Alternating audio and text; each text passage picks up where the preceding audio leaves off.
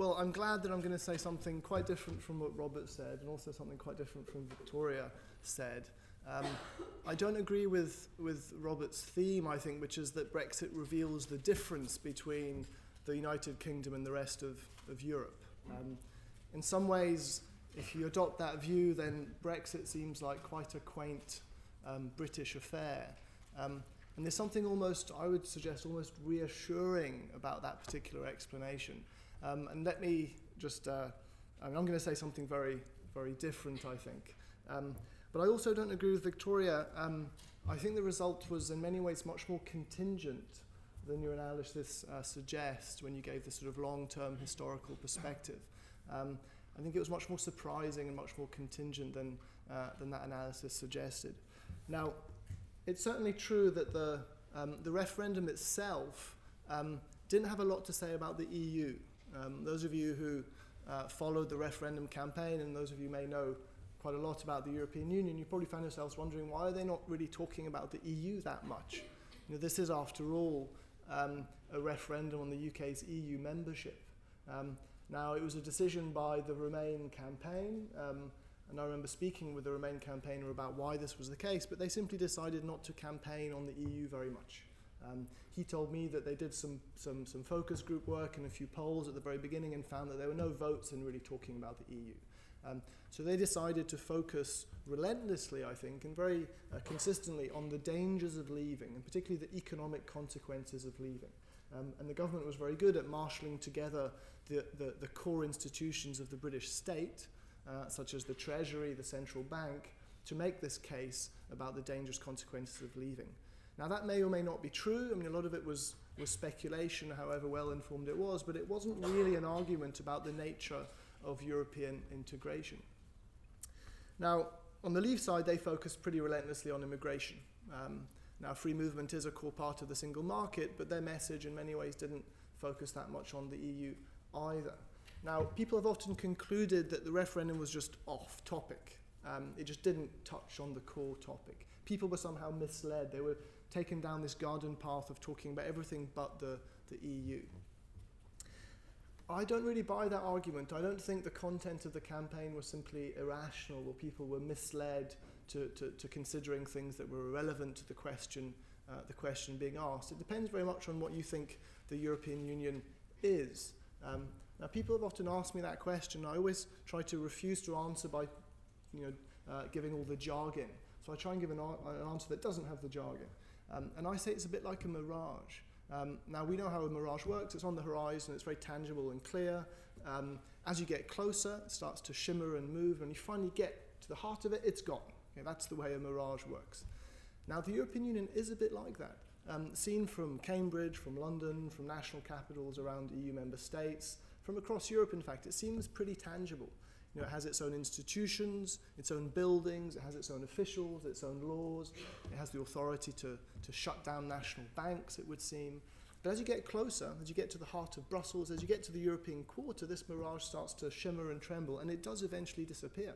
Um, and what you find at the heart of the European Union are its member states, are its member state governments. Um, the ones that fill the Thalys trains, the TGV trains to, to Brussels are national officials, civil servants who regularly go to Brussels to, to, to deliberate and discuss amongst themselves on detailed regulatory questions. Our own ministers always travelling to Brussels. Uh, ministers, I think, in this country won't know what to do with themselves if they don't, if they don't have to, on a weekly basis, travel to, to Brussels. How are they going to fill their diaries? Um, so, at the heart of uh, the European Union are our governments. Um, now, if that's the case, uh, and I would make a very strong claim that that is the case, then the, uh, the content of the referendum campaign becomes a lot less irrational. Um, because I think at the heart of the referendum campaign was really the question of the quality of the relationship between citizens and government, between politicians and voters, between the public and, uh, and the government. Now, I think the reason for that, and this is something which, again, this, this hints at the fact that this is not a British phenomenon at all. The reason why the quality of the relationship between governments and their citizens was, was at the heart of the, the, the EU's referendum campaign um, is because we live, I think, in the age of the crisis of party democracy. Um, I'm a big fan of the late Irish political scientist Peter Mair. Um, and he had the term hollowing out of democracy.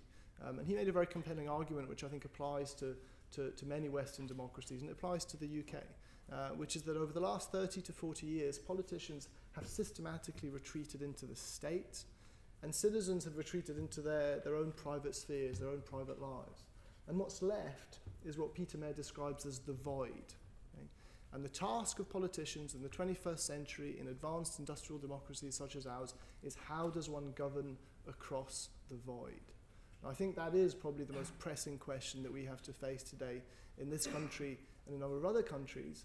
But it's also the case that the EU referendum was entirely caught up with the dynamics of the void, this gap between the public and uh, politicians. So just give, give me some examples. Why did we have the referendum in the first place? We had the referendum in the first place because the Prime Minister was unable to discipline properly his own party. Now, Euroscepticism has been a, long, has been a long-standing tradition within the Tory party, but uh, Tory uh, prime ministers have not been obliged to hold referendums. When Cameron won uh, uh the election in 2015, we tend to imagine that it was somehow a return to politics as normal. He managed to get a majority in, in, in place. His majority was paper thin. It was such a thin majority that over the course of a normal parliament, where on average a certain number of MPs do die, um, Cameron would have lost his majority. It was that thin.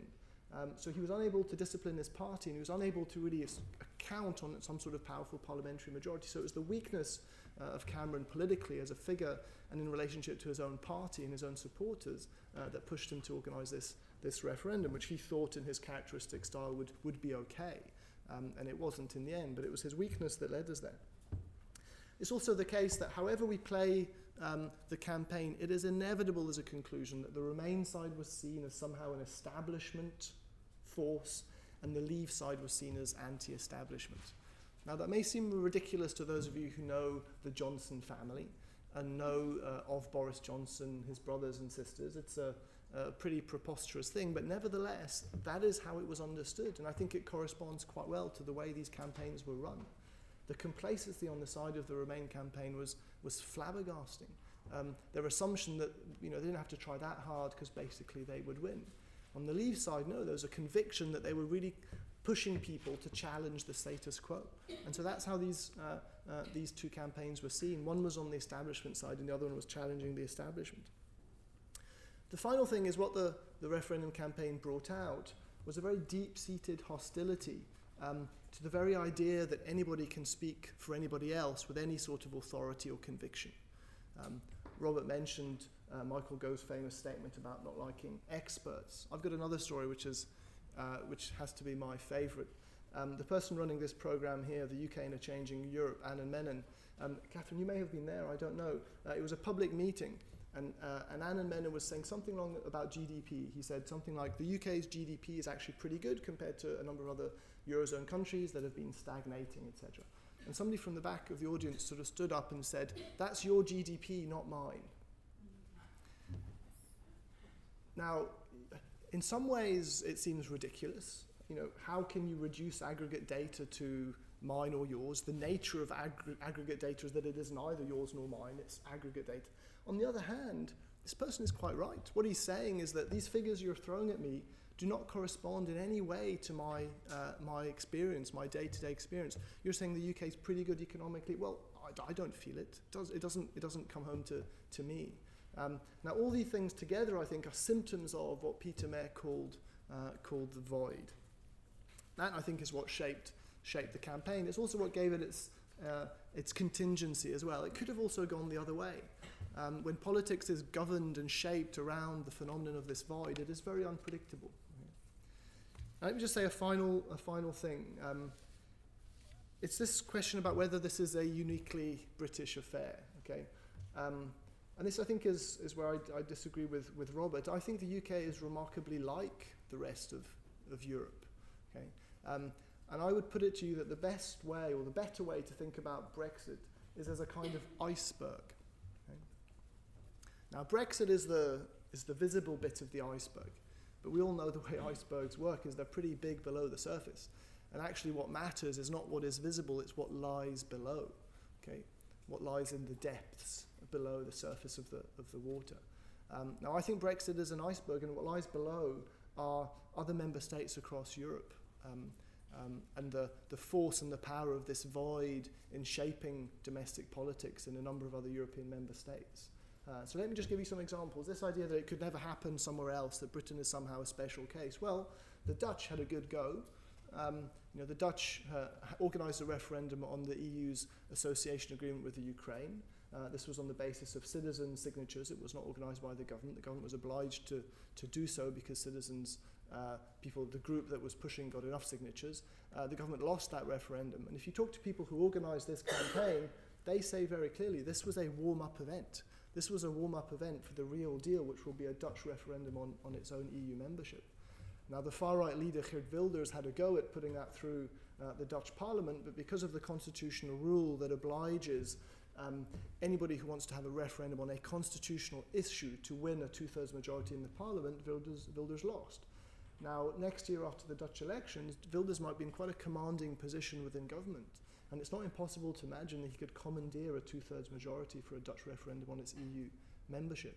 So these are the things that are around the corner. If you look at Italy, um, Italy's going to have a referendum at the beginning of December on a constitutional reform package that Renzi's, that the Prime Minister Matteo Renzi is desperately trying to sell to the Italian people.